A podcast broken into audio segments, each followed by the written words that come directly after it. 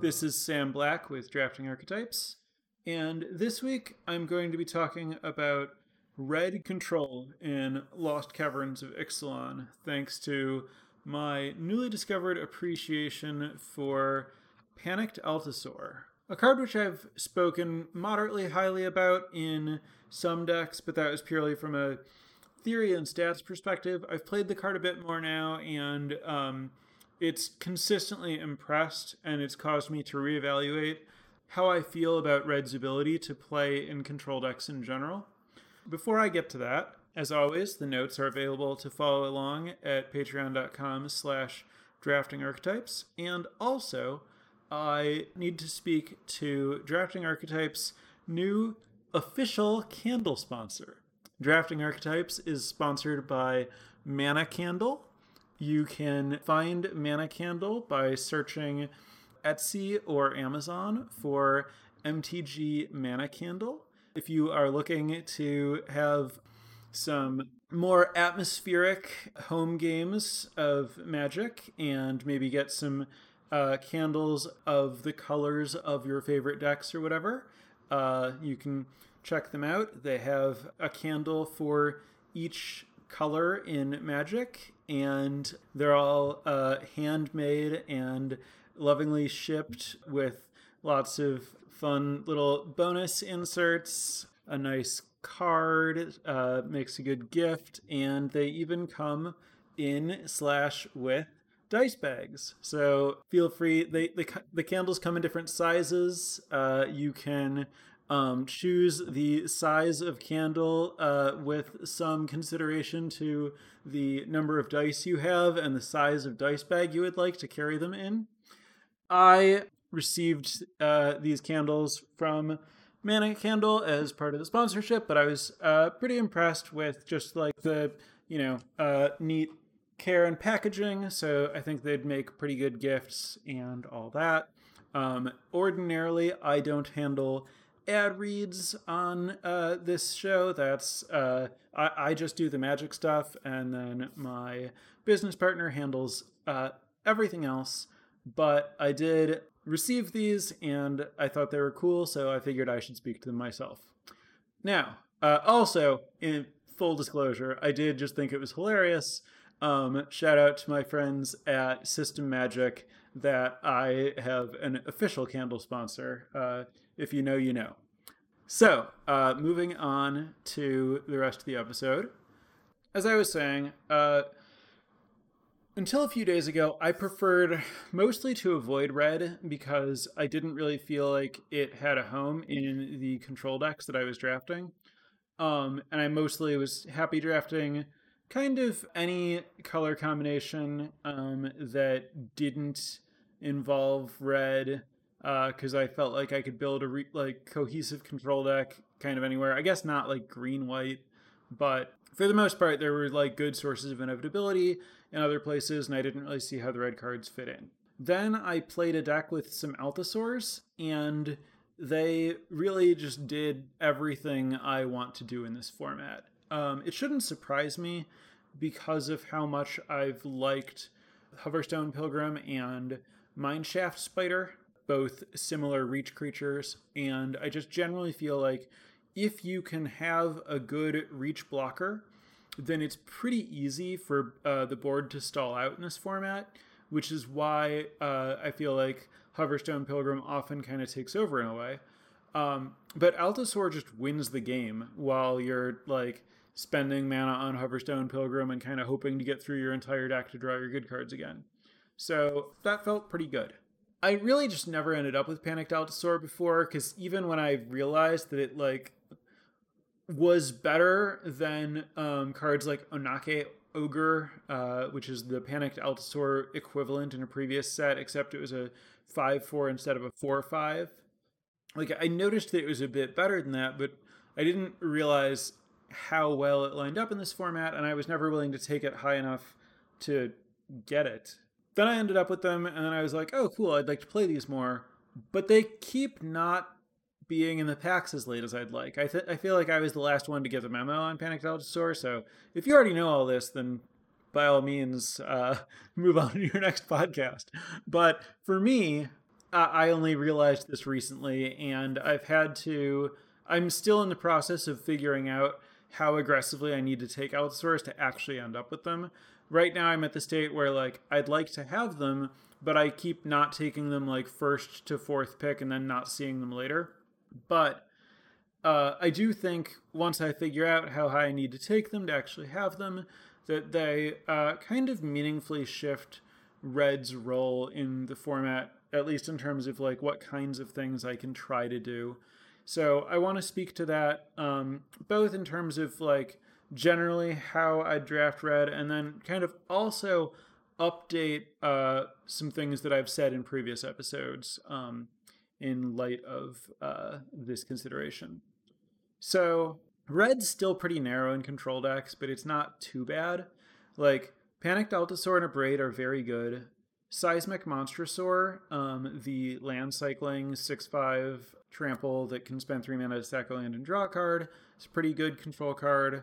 Uh, Volatile Wanderglyph works, like, it's just a flexible early card that works well with Craft and Descend and things that let you tap it, and just generally strong enough that I'm pretty happy with it in control decks. Uh, Plundering Pirate, the 3 2 that makes a treasure, uh, plays well when you're trying to splash or have more expensive plays. Um, I think it's like pretty bad, or at least unimpressive in aggressive decks, but uh, a really nice piece for more controlling decks.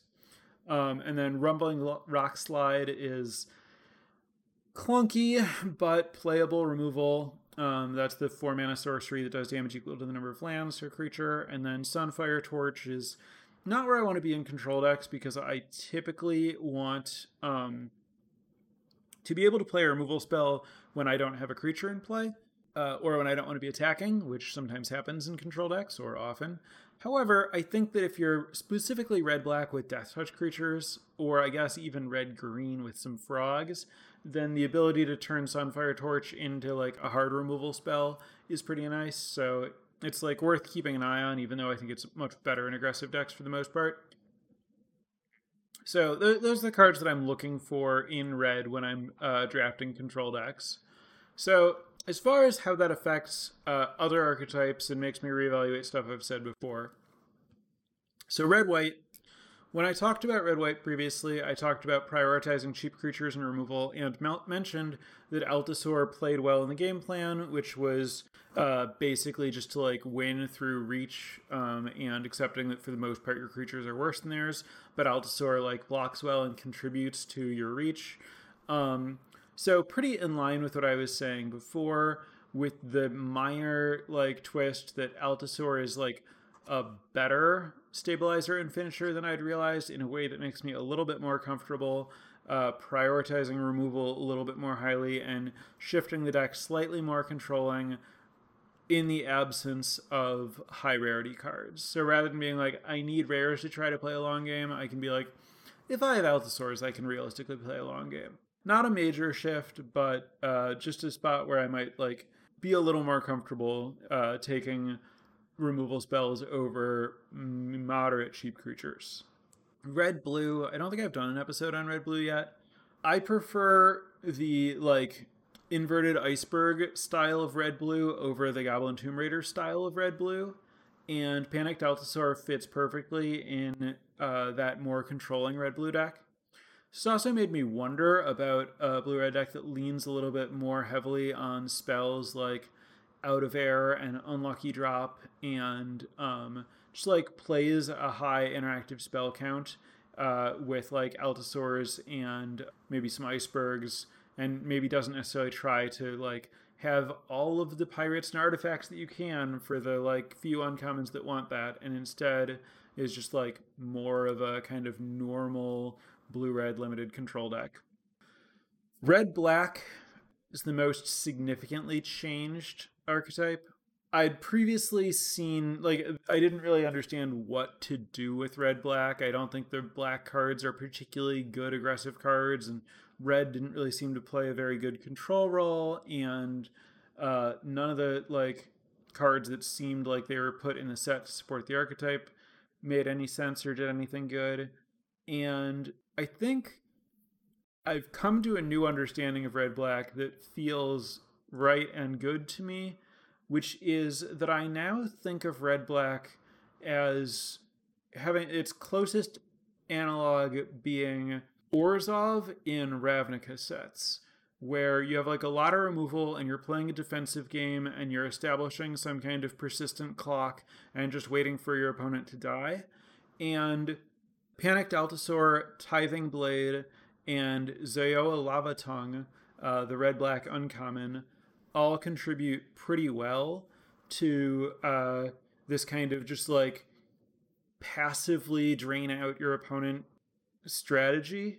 You have like a little bit less life gain, but um, you're still like you have a lot of removal and you're very good at playing defense with your like you know one one death touchers and your two mana three three life links and your four or five reach creatures that deal two to your opponent to turn.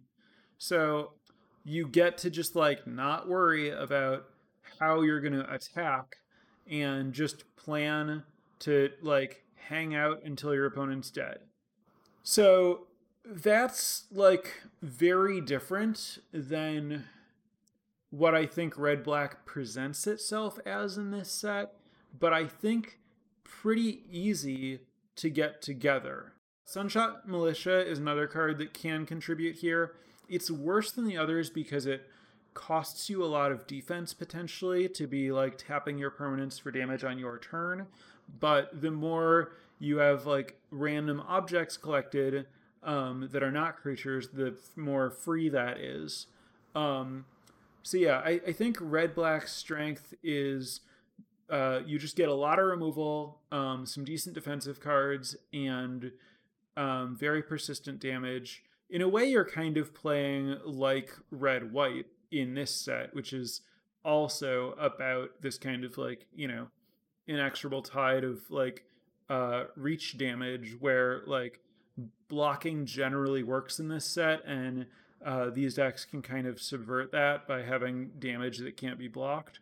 So when you play against someone else who's trying to play a long game, instead of like getting to do whatever they're trying to do on the stalled board, they just die. So that's how I'm thinking about red black now. I think that early removal, uh, like abrades and tithing blades and dead weights, are pretty important. I say that because my first experiment drafting this deck didn't have any of those, and it had a lot of power, but ended up being a little bit too clunky. But the philosophy still felt right. I just I played against very good decks that had good draws, and my deck was a little clunky. Felt like if I had a little bit more removal with the same end game, um, it would be a lot easier. Uh, like if you're not playing from the back foot, then uh, the drain is hard for your opponent to deal with. So I'm a lot more optimistic about red black. Uh, with this like new Altisaur forward uh, burn strategy in mind. Um, and uh, then red green basically no change. Uh, I'd already mentioned that Altisaur is very good in red green. Uh, it was a red green deck um, that got me into Altisaur. Uh, I opened Chimil and then took some poison dart frogs, and red was the other color that made sense for my seat. And I didn't think that red green was optimal for Chimil because um, I was thinking of red green as a little bit more aggressive. But I ended up with like three Altisaurs in that deck, and the Altisaur is just like one every game, and the Chimil didn't matter so much. I mean, the Chimil was good, but like really, the Altisaurs were just the star of the deck, and um, it made it feel like oh, the, like you know, the, the red green dinosaur stuff around them was whatever, but um, Altisaur just worked so well that it could play with kind of whatever. Um, and so since then, I've been like on a mission to try to find more opportunities to play Altisaur. So I talked about how it fits into the two color decks. I'm also interested in it uh, as a splash in green black. I, I've typically been expecting to splash blue in my green black descend decks if I'm splashing. I would certainly try to avoid splashing red because I didn't feel like there was much that I wanted. but I think Altisaur, um, you know, fills that Mineshaft Spider, Hoverstone Pilgrim role that I'm usually looking for in those decks in a way that's sometimes, I think, even better. So, looking forward to experimenting more with like Red Black and Jund with Altisaur. I haven't quite gotten to like do everything I want to do with it yet. I have a pretty clear vision of how I expect it to go. Um, and I suppose on that note, also, this was the week that I had to do it. Ravnica Remastered is coming on to Magic Online this weekend. Uh, so I expect to have a chance to play with it finally. And I think that I'm going to do an episode on Ravnica Remastered next week. The last thing that I wanted to kind of compare this to is I think that it's interesting that, like, during Wilds of Eldraine, I did an episode about red attrition decks that focused really on a single red common, in that case, Grabby Giant. And um, there's some parallel here, right? Where there's kind of a single red common that is a reach creature that kind of by itself flips lifts up red control decks. And I think Grabby Giant and Altisaur are meaningfully different. I think that both of them want to play in a game where tempo stops being what the game is about. With Grabby Giant, you want to pair it with removal to slow the game down so that Grabby Giant can generate card advantage and grind the opponent out in a true attrition game. With Altisaur, you don't need as much removal because you're expecting Altisaur to provide virtual card advantage by being a powerful blocker that shuts down all of your oppo- opponent's attacking creatures. And then rather than making trades to grind your opponent out with card advantage, you're just trying to get a bunch of virtual card advantage that locks up the game and inevitability from the reach ability. So the nature of like how the cards play and what kind of support they want and how they like impact the game is a bit different, but both cards do something very different than what most of the other red cards are doing in a way that like opens red to a different strategy than it otherwise has access to. And I think that's kind of neat. So that's really what I have to say. Mostly just, hey, Altisaur is good.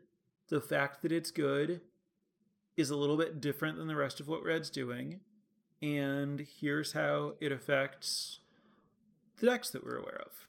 So yeah, pretty simple, but the kind of update that I think is like sort of interesting in terms of how uh, understanding of a format sh- can shift later in the format, um, where like understanding just a single common can kind of have these cascading effects.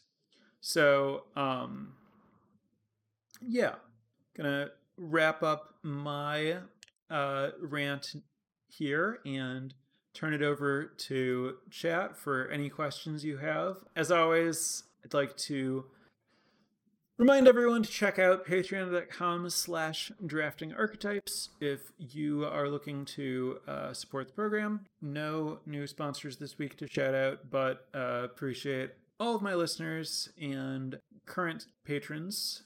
And let's get to questions. What do you have for me, chat?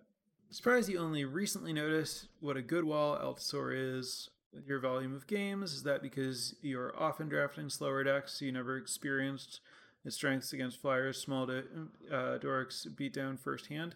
I think Altisaur has been decent against me. I think that I've like lost some games to it, but I guess I often have answers to it or some way to go bigger than it's going. And while I kind of respected it like you you feel a card a lot more playing with it than playing against it. And like I said I think that the issue is that I kind of respected it but not quite enough. And I didn't realize like how high other people were taking it. And so you know there are some cards where it's like yeah I would play this if it ended up ended up in my pool but it never does because I just value it like a few picks lower than the community.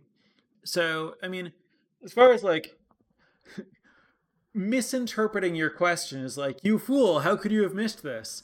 I would say that, uh, you know, a thing that I often say about kind of everyone's progress in Limited is everyone's kind of working from their own local maxima. Uh, like you figure out kind of the stuff that you like and understand, and then you kind of evolve from there. Um, and so you have the understanding that you have, and you can usually move, you know, one step this direction or one step that direction.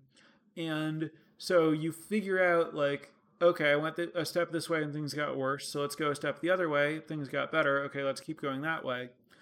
And, you know, the, the chart of like what's good, there are like different nodes of success. Uh, I guess that 17 Lands has done some stuff in that space in terms of like graphing clusters of cards that do well.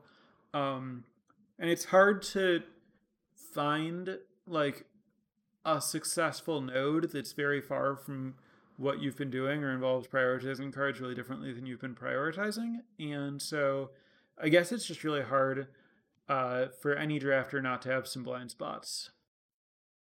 Which mana candle scent is most likely to improve your dating success?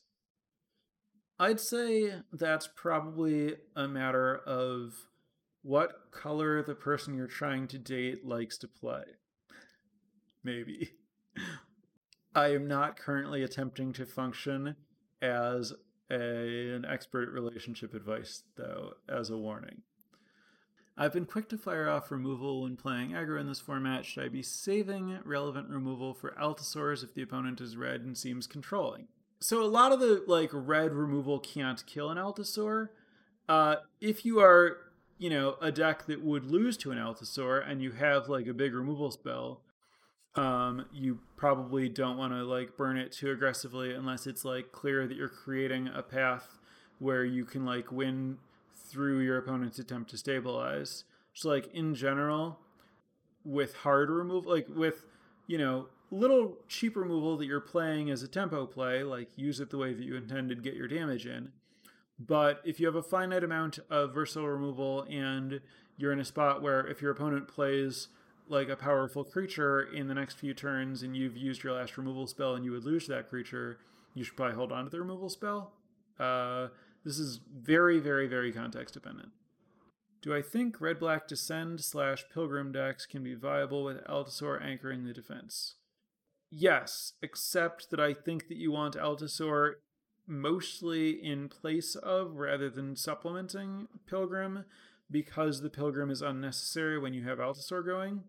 And so, like, I would rather, like, if I could have N pilgrims and or n altisaurs and a pilgrim or just n plus one altisaurs i think i would rather always rather have n plus one altisaurs in my red black deck. And yeah i guess that's all i have to say about that. If you didn't have any altisaurs would hunter's blowgun for the reach mode plus backside of tithing blade act as um, as a proxy work could this mean orzhov style decks exist outside of red i mean if the question is can you drain people out with good defense and tithing blade? Yes. Um, it's certainly quite a bit slower uh, when you're not like combining it with more of those effects, especially the effects that are doing two or three damage a turn instead of one damage a turn. As far as using blowgun for reach, I've been happy with that as a sideboard plan. Less happy with it, less interested in it as a main deck plan. I think that blowgun is worth thinking about for reach in best of three, but I'd be hesitant to try to like draft around that even in conjunction with Tithing Blade in best of one.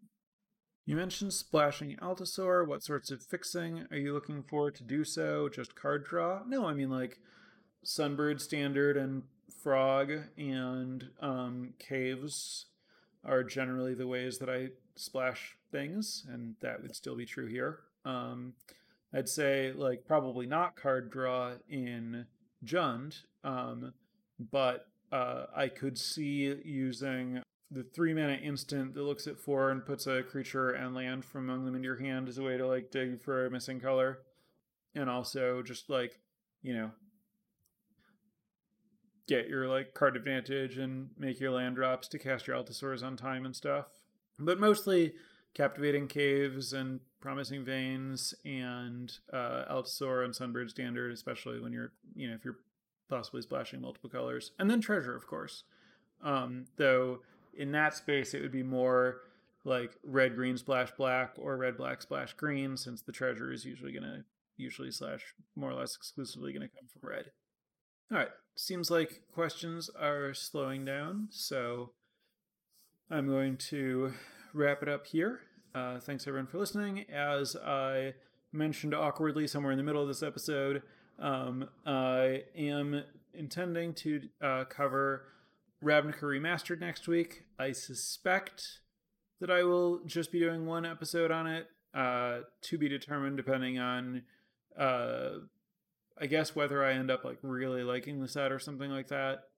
But apologies for not being able to get it out before the first week of events with it. But um, I think that there are a number of I've heard of uh, some RCQs that will be using the format and stuff like that. So um, I will be attempting to play with the format enough to get a feel of it and talk about it next week. So um, for those of you who are interested in that or uh, tired of Lost Caverns of Ixalan, uh, be sure to uh, tune in next week to hear about uh, Ravnica. And um, that's it for now. Have a good week, everyone, and I'll see you then. Bye. Prepare for light speed.